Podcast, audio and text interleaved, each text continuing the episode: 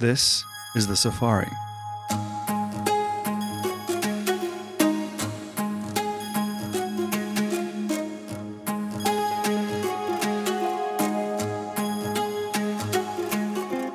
The Safari is a tour around the consumer, brand, and retailing industry.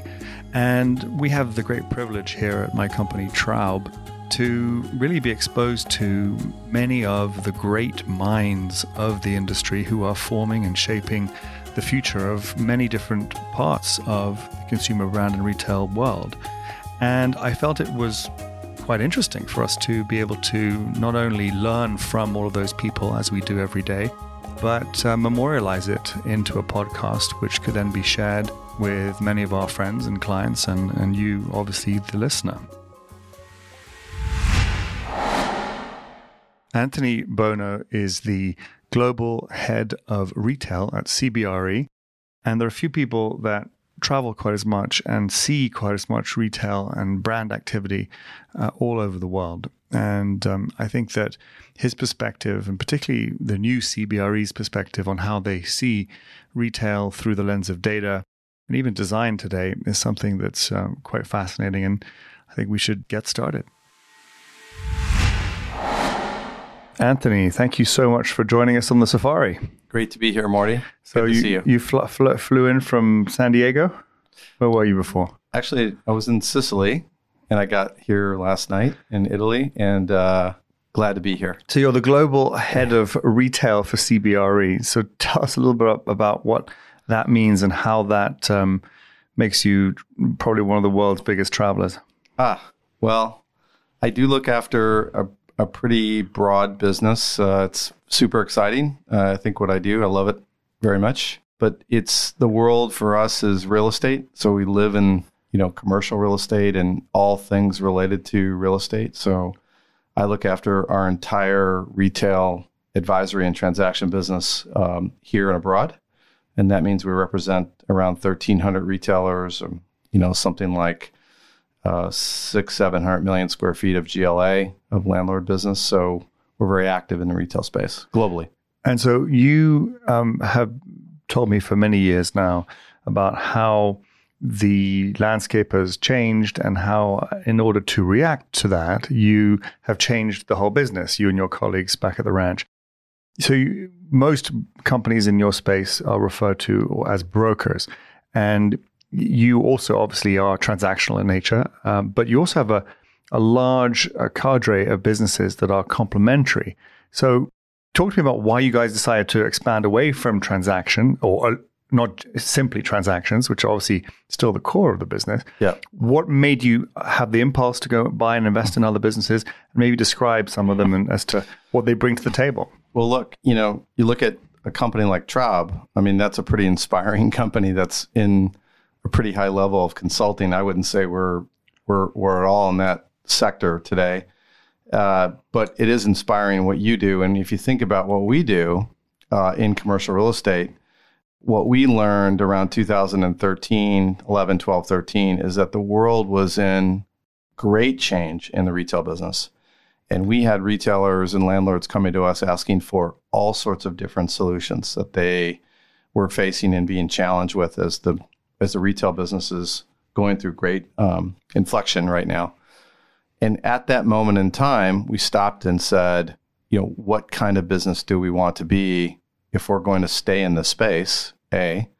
And second, um, how do we become a world-class company in this space? How do we become the leader in this in the sector? Mm. And so for us, that pivot was the moment in time where we said, data and analytics is a huge area for investment. Uh, consumer experience, design, and creation of space, great area of investment. Uh, the notion of integrating the construction, project management, uh, redevelopment, adaptive reuse of properties, um, a big area of focus. We've invested heavily there. And uh, so all of these solution sets that are really different than what you would call leasing or legacy brokerage or legacy transaction are basically fundamental to what we do today. By way of example, when I got in the business, you know, over twenty years ago, retailers would come to us and they'd look for transactions. Today, retailers come to us and the first thing they're looking for is data and science. not transactions first, data and science. So uh, that's a very normal behavior today for us as a, as a company. So that's a big reason why we made the pivot. So the business today, therefore, has, you know, the, the, the likes of of Street Sense and your Form Analytics. And obviously, how do those guys help your overall client service? So, you know, how do they all come to the table? How do you swarm a client and say, look, we got you, and maybe examples of pulling the different levers together? Yeah, I think clients actually want, they want one solution. Clients don't want pieces of solutions. They want one solution. So it's up to us. It's up to, you know, the collective we to understand what that client is facing, the challenges they're having, and to discern what, what solution set they really need. They, clients look to us to provide one solution, not uh, pieces of the solution. Mm-hmm. You mentioned Street Sense, which is consumer experience. You mentioned Form Analytics, which is predictive analytics. Uh, in some some cases, those are good solutions for clients. In some cases, they're not. They may need more rudimentary data and analytics. So it's up to us to package it, provide the solution set that's going to create the greatest outcome for them. And so we have a lot of people in our company. Their job is to listen to what the clients are needing, study what the clients are facing, and to come back with a client with a with a full body, tip to tail solution that can be maybe as simple as leasing in New York City or as complicated as, you know, a client like Eataly that we're doing all of their data, science, analytics, project management, site selection. And, and you, you do we, that all over the world for them, correct? Yeah, we've developed a global strategy for them, which you're well aware of. Um, and then many other clients I could point to as example or case in points where we actually do work like that.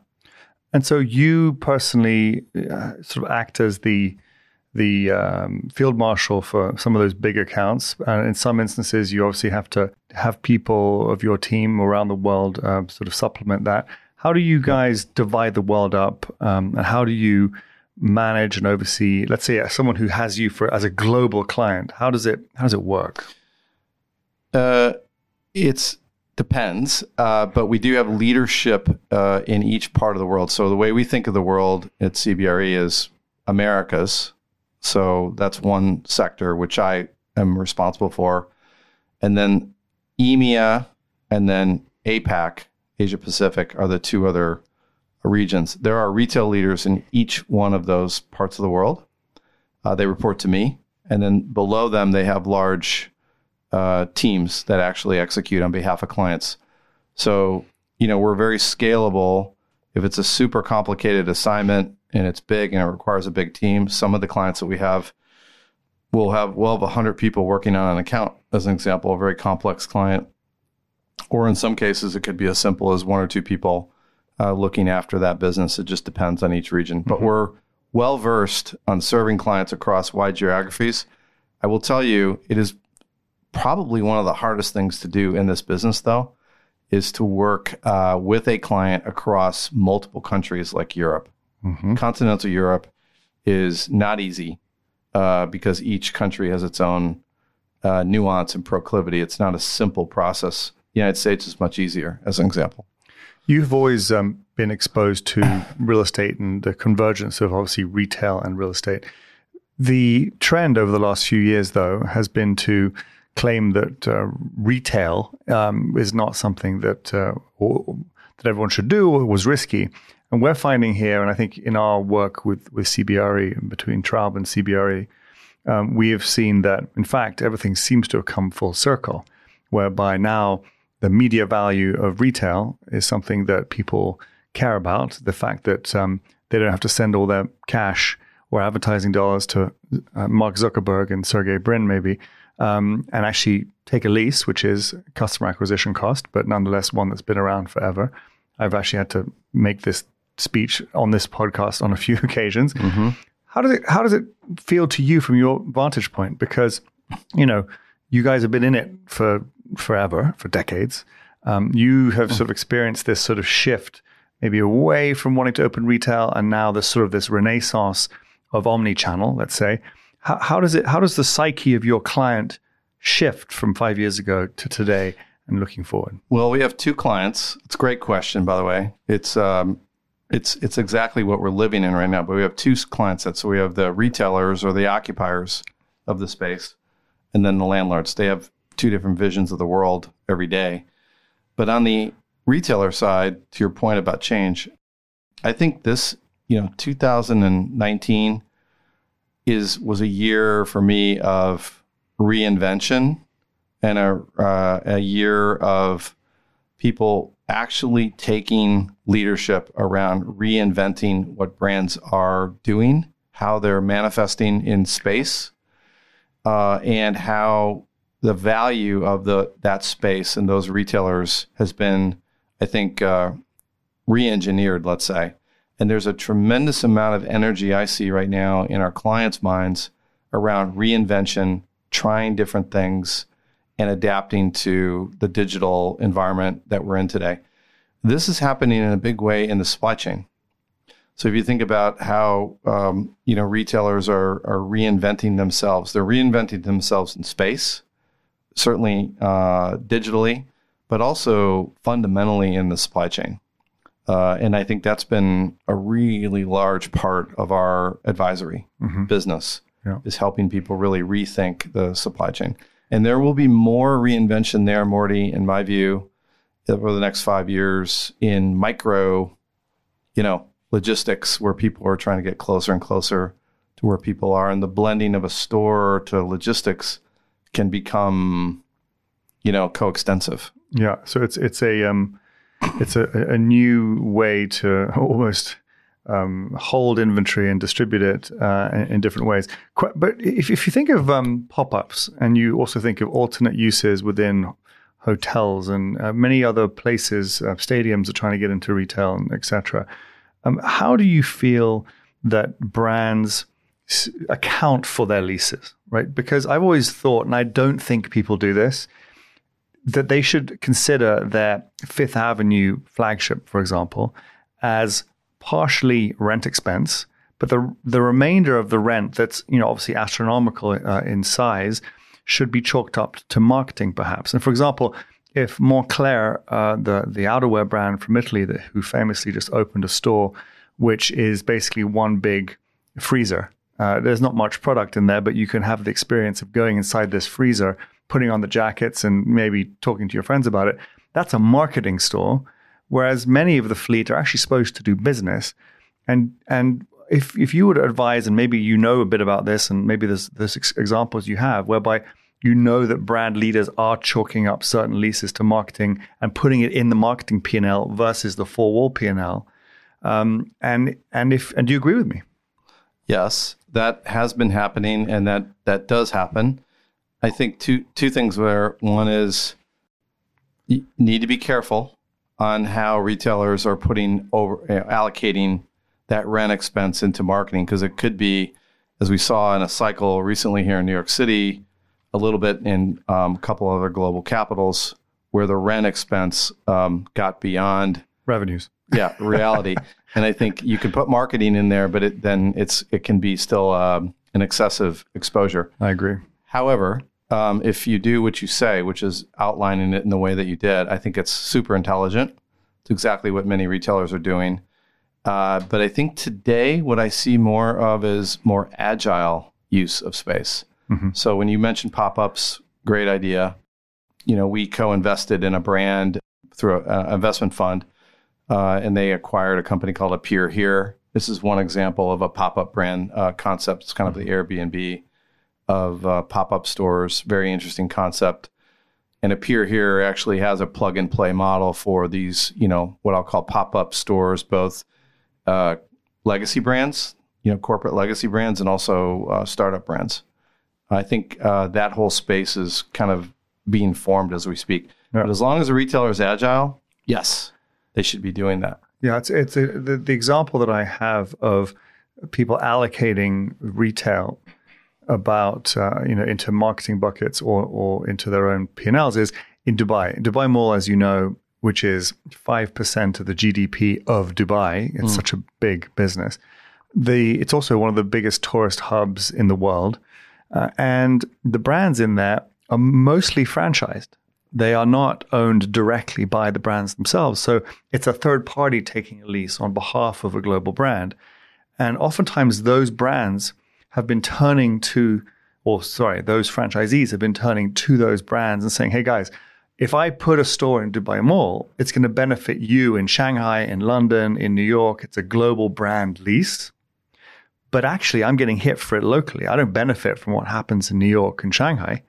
So you need to subsidize my lease. So that's a sort of a concrete example of where I think you see the division of labor when it's two different companies who have jurisdiction over the unit that's being um, that's being uh, I think, uh, leased. I agree. I agree with that. I think it's interesting.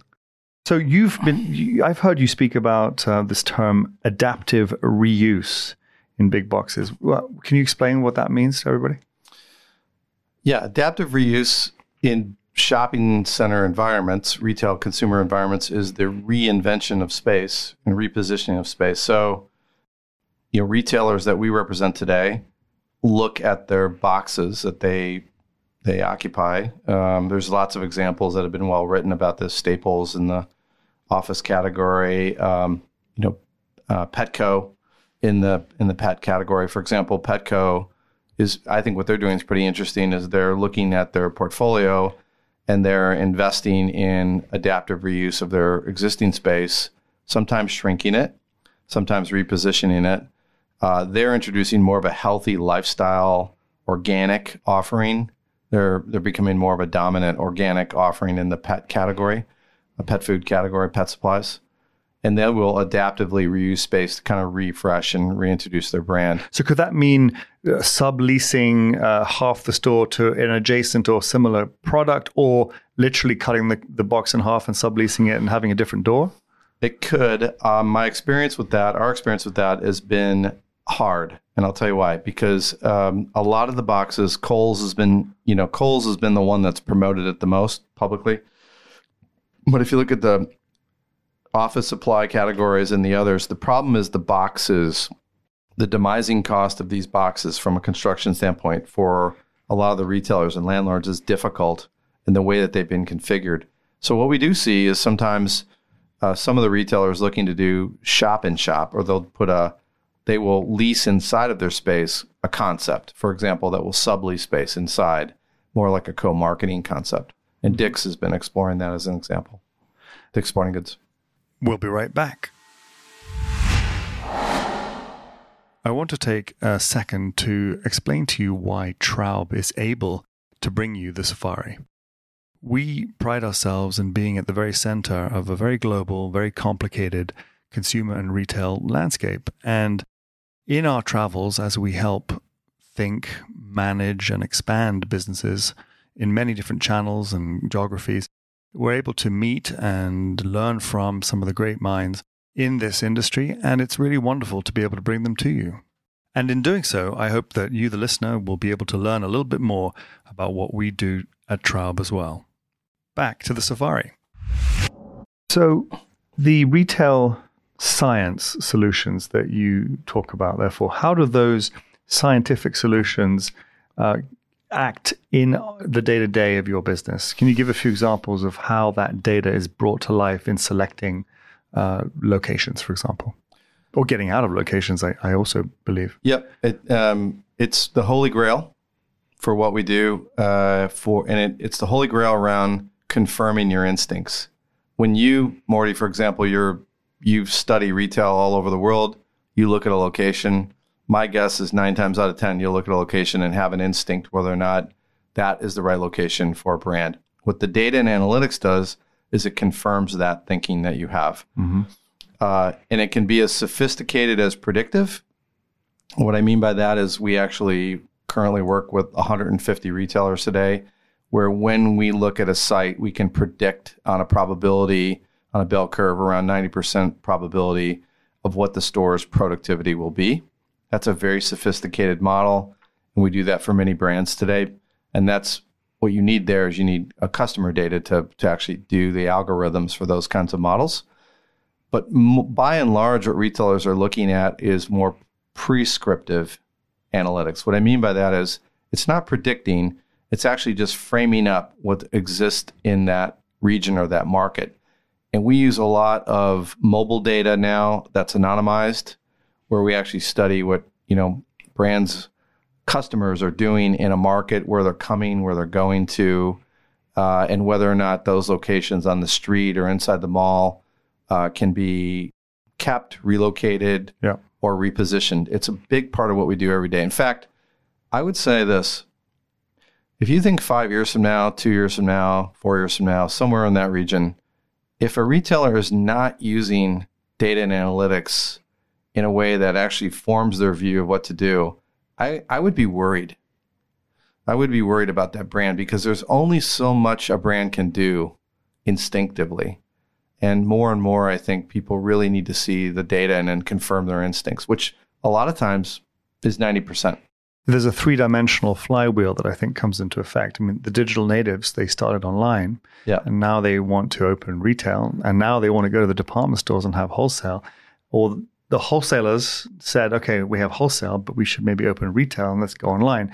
They all have to look at the world from three completely different vantage points and get to a stasis whereby they have a toe in all three. I think everyone is actually racing towards that three-dimensional flywheel, and not everyone really has it. Uh, which is why, though, I think some of the incumbents, the ones that are, you know, large in scale, that do have a multi-channel strategy, are actually in pretty good shape if they can prune back the over-expansion that they have managed to, to yeah, put themselves into. Yeah, a great example of that is like Sephora. Like, look at how many stores they have and how well they do, both digitally and in stores. In my view, they make some of the best decisions on where to go. Yeah, you know, so they really understand it. The virtual reality world um, and other technology, let's talk about sort of the, the way out there technology. One of our colleagues recently saw a hotel presentation, hotel rooms being displayed uh, through a virtual reality headset, so that you can actually see what the hotel room looks like without just seeing a two-dimensional photograph. In your travels, you must see crazy technology all the time, and, and oftentimes, you know, that technology is here, but it hasn't sort of been distributed to the rest of the world yet. Is, is there any interesting technology that you have scratches the surface of your interest that could appear a few years from now? We actually, it's we produced a report called Retail twenty thirty. One of the things that we, you can study that report and the research, it's online, but one of the predictions in that report is that this whole idea of visually stimulated Uh, experiences, both, let's say, hospitality or in uh, entertainment, will be highly customized. What I mean by that is you'll be able to use video uh, orientation and look at look and watch things that are highly customized to you mm-hmm. anywhere you are yeah. as you as you travel and go. And there's a lot of investment, a lot of capital in that space right now in terms of companies that are building those uh, technologies out. If you look at that Retail twenty thirty report, it talks about that. I have to say, based on what you told me here, Morty, though, is I'm dying to go look at that hotel you were just talking about. yeah, yeah, no.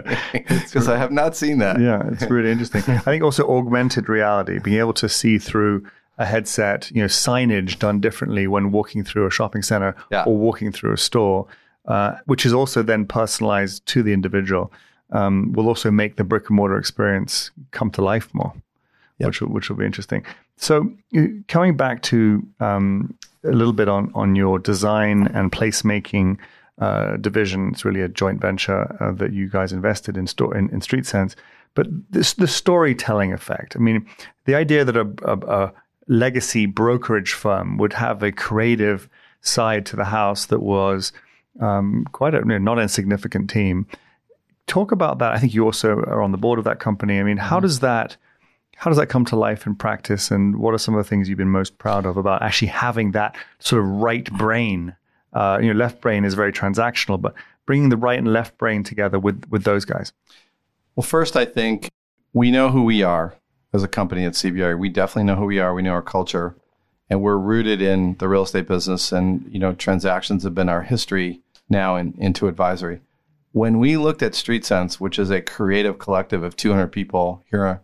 here and also in Spain, we admired what they built and, and are doing for brands. And we understood it wasn't in our D N A, that their D N A was really around creativity. And from tip to tail, they can curate a brand. They can do placemaking in retail environments. Uh, they can create hospitality, office, workplace uh, in ways that, you know, we, we really don't have that skill set. So we invested heavily in that company with an eye toward using them as our subject matter expert when clients wanted us to do that. Mm-hmm. So right now we're involved with them with, you know, many different examples um, that I can point to. One is a, they've curated a, a bison burger concept, believe it or not, from a gentleman who's the second largest owner of buffalo in the world. And he's opening um, bison burger chain across the United States called Best Bison. And they have curated the brand, the identity, the menu, the product offering, the orientation of where the brand should go, um, from tip to tail, end to end, what the store looks like, how it's built, how people dress. It's really a great skill set. Yeah. Uh, and they can do that for any brand uh, in terms of creating the brand. Well, what do you think about the notion of the, the gentrification of everything, right? So uh, I often think of um, when you travel around this country and you might go to Columbus, you might go to Austin, you could go to Portland. Everyone sort of says this neighborhood is the Brooklyn of, right? The Brooklyn of, the, of pick a city. Mm-hmm. Um, and often behind the, the Brooklynization of uh, these cities are clever design firms or architects or placemaking entities that help curate a central nucleus or environment around which real estate can then thrive, can then grow. Because without that sort of central sort of podium, as it were, or, or nucleus, um, it can't happen. How have you felt that some of the things that you've seen or projects around the country that have had that kind of mindset have created immense value potentially in the surrounding areas? Yeah. I th- and by the way, this is something Street Sense does as well, right? I know. So that's they, why I thought about it. Yeah. They actually are in cities and consulting with cities and districts around creating inspired environments where actually reinvention and gentrification can occur. This is happening here in New York, the work that they're doing in Queens and throughout the better part of, of a few boroughs here. You know, I think of a town where I, you know, I live in downtown San Diego, historic district called Little Italy. In that district, in fact, it was redesigned, reprogrammed, and redeveloped around an actual strategic plan. And now it's arguably one of the hottest millennial markets um, in the country. This is occurring too in, in other markets that you wouldn't think of. Houston, for example. West Palm Beach is having this happen as well. Yep.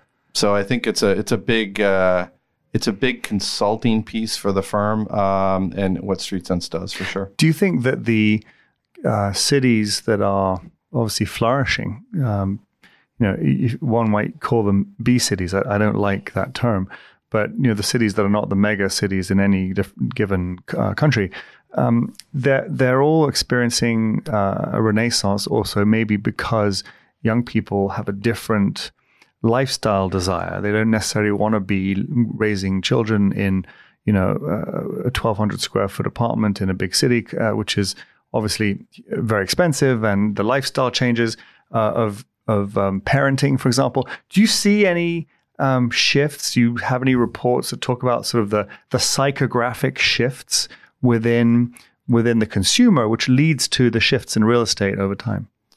Yes, it's true what you say about the, I'll call it the millennial or the younger generation that's manifesting in cities and developing these attitudes related to spending that everybody talks and writes about. Uh, and yes, we do. We actually produce all of the cities in terms of employment. The way to think about this is the way where are millennials uh, working? Where's the greatest amount of growth of their work environment and where are they going? So you wouldn't think of these markets, but Boise, Idaho, you know, for example, is, you know, one of the highest growth markets for this consumer in the United States today. Houston's number one yep. in the country. But it's also a myth, actually. There, there's a myth around this as well. And that is that the sub the myth here is that the suburbs are are not growing. And that's actually not true. It's fairly uh, it's fairly equal between the cities and the suburbs. In our view, a lot of the millennials that you see today will end up, uh, as their life stage gets um, further along, more delayed than, say, our generation, my generation, uh, they will end up uh, in some part of their life in in suburban environments mm-hmm. because they're going to need to. And so suburban environments I would not bet against either. So one of the things that in the U S that is, that's a U S yeah, yeah, phenomenon. Yeah, I, I understand that. One one of the things that I've always found about this country is that it's um it's so big and has historically been so powerful that many business people never felt the great need to leave this country. Our business has been global as long as I've been here. Mister Traub was, you know, deeply enamored with global, the idea of global brand. Um, you travel uh, and are overseeing, you know, the entirety of your retail business globally. What inspires you? Who's doing something in, I don't know, Asia, uh, Europe, uh, South America? Things that have sort of you've recently seen maybe this year that have given you pause and said, wow, that's a really interesting way of doing things?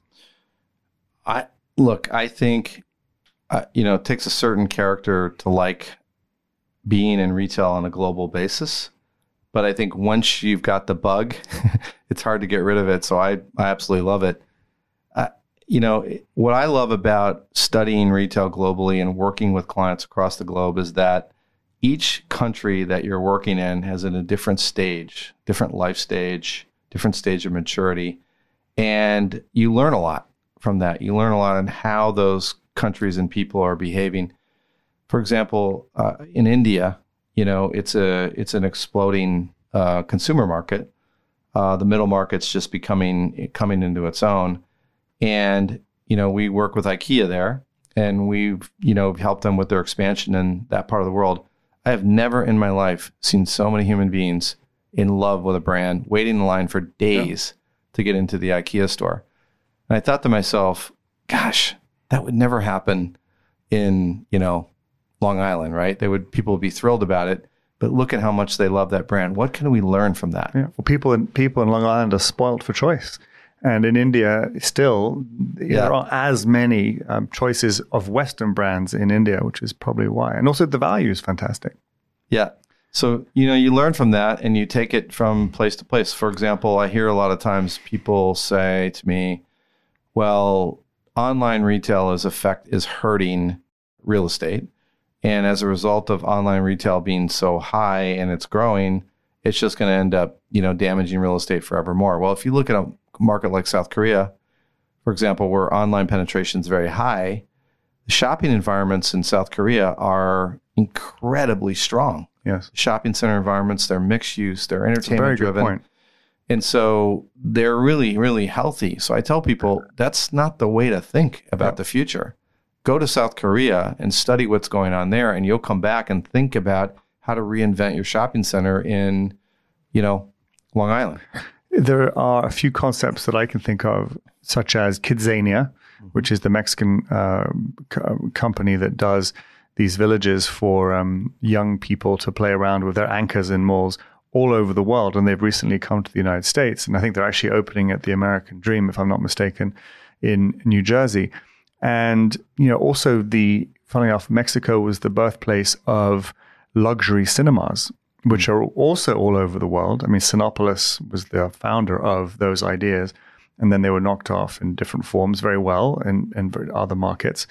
But it was interesting how those concepts, you know, started elsewhere, proliferated elsewhere uh, with the notion of, you know, family entertainment or F E C at the core. And uh, they're sort of the new anchors of the twenty-first century, uh, if you will. Are there any, are there any sort of other family entertainment co- concepts that you've seen that... Um, have been interesting? Well, if like food and beverage, for example, think about Chinese restaurants, you know, think of Din Tai Fung. Have you seen that brand on the West Coast at all? I have not. So far and away, the highest volume Chinese concept that I've seen anywhere in the world. It's hmm. They're a Chinese family, a Taiwanese family, one of the best restaurateurs in China, entered the West Coast of the United States. They have some of the best performing stores anywhere. I'm sure someday they'll come here uh, to New York, but it's a great example of someone who's manifested a great product. And I think in the food and beverage sector, you see a lot of that as well. Um, yeah, so Eataly, I mean, as, as much as you're able to speak about, whenever there's an Eataly, um, just like whenever there's an Equinox, um, the Equinox and the Eataly sort of end up being this sort of anchor of activity and, and food and beverage and exercise and lifestyle. How how have you found... working with that group and what they have done uh, to the surrounding areas once they've opened a store? They are, they're unique, I would say, a very unique uh, brand globally. And I, I would say for them, and what I would say to everyone listening here is they um, they are decidedly an Italian company, and their culture is uh, very, very Italian. Uh, they are pure in many ways in their uh, product and food offering. What they do is super complicated, but incredibly simple. And mm-hmm. doing simple is hard. Yes. And uh, what they provide a very simple uh, product that is pure and very Italian. And I think the North American market has accepted them incredibly well. You know, same with Brazil. Uh, they're already strong in, in Western Europe and, of course, Italy. Uh, so it's it's one of those things where people are looking for simplicity and pleasure and health, because it's, it's it's a healthy oriented uh, brand. It's not a, a brand that's producing uh, products that would be harmful. Yeah. Yeah. It's, it's almost a wellness brand, ironically, right? Um, so I'll give you the last word. What What are the things that um, are interesting to you, exciting to you? What do, what are you hopeful for, energized for uh, over the next period? Well, I'm going to stay with the theme of reinvention. I think we're in a retail period where legacy brands are reinventing themselves. Digitally native brands that Traub is, you know, super intelligent about, they're re- they're creating reinvention every single day. I think also what's interesting about our industry, what's kind of fascinating to me is, I think we're in this moment where this is a, a, a really a question for real estate and a question for retailers is human capital. Mm-hmm. Getting the right human capital in your company, in your organization, it's actually not an easy thing to do today because of the change that's going on. And I find many times in my role that I see people who are, let's say, more senior, more experienced, that have great legacy experience. And then I see, um, you know, the the inventor that's, you know, twenty-five years old, uh, and that person has incredible ambition and super fired up about what he or she's doing, but they don't have the experience of how to run the business or the company. It's this interesting nexus right now where yeah. I don't see the the collection of talent. I think if you're a really talented person uh, today and you have good skills in either one of these sectors and can blend them, uh, both in real estate or in retailing, it, it to me, it's a fascinating time. Yeah, I, I agree with you. This notion of cross-functional, again, keeps on coming up here. And the idea that it's actually articulated by you in a way that it hasn't been uh, spoken of here yet, which is this notion that it's incumbent executives who are having to train contender, young, up-and-coming Gen Zs and millennials who not only don't sort of understand or have the experience, but actually don't have that much respect for how to keep the trains running on time. And they think that everything that's been done in the twentieth century is, you know, for the old people. And in fact, each one have to respect the other side. You have to understand what the young people need and want and why they care about the things they're talking about. But the young people also have to respect, you know, the the wisdom and the way of doing things of those who've been doing it for a while. And as long as they talk, don't talk past each other, then you can run the business properly. But it's quite hard to do, which is what we end up having to help a lot with. Indeed. So, um, Anthony, uh, it's been a great um, a great time to have you here. Uh, C B R E is truly uh, a remarkable company, and we're thrilled to to be friends and to be close. And um, thanks so much for doing the safari with us. Thank you, Marty.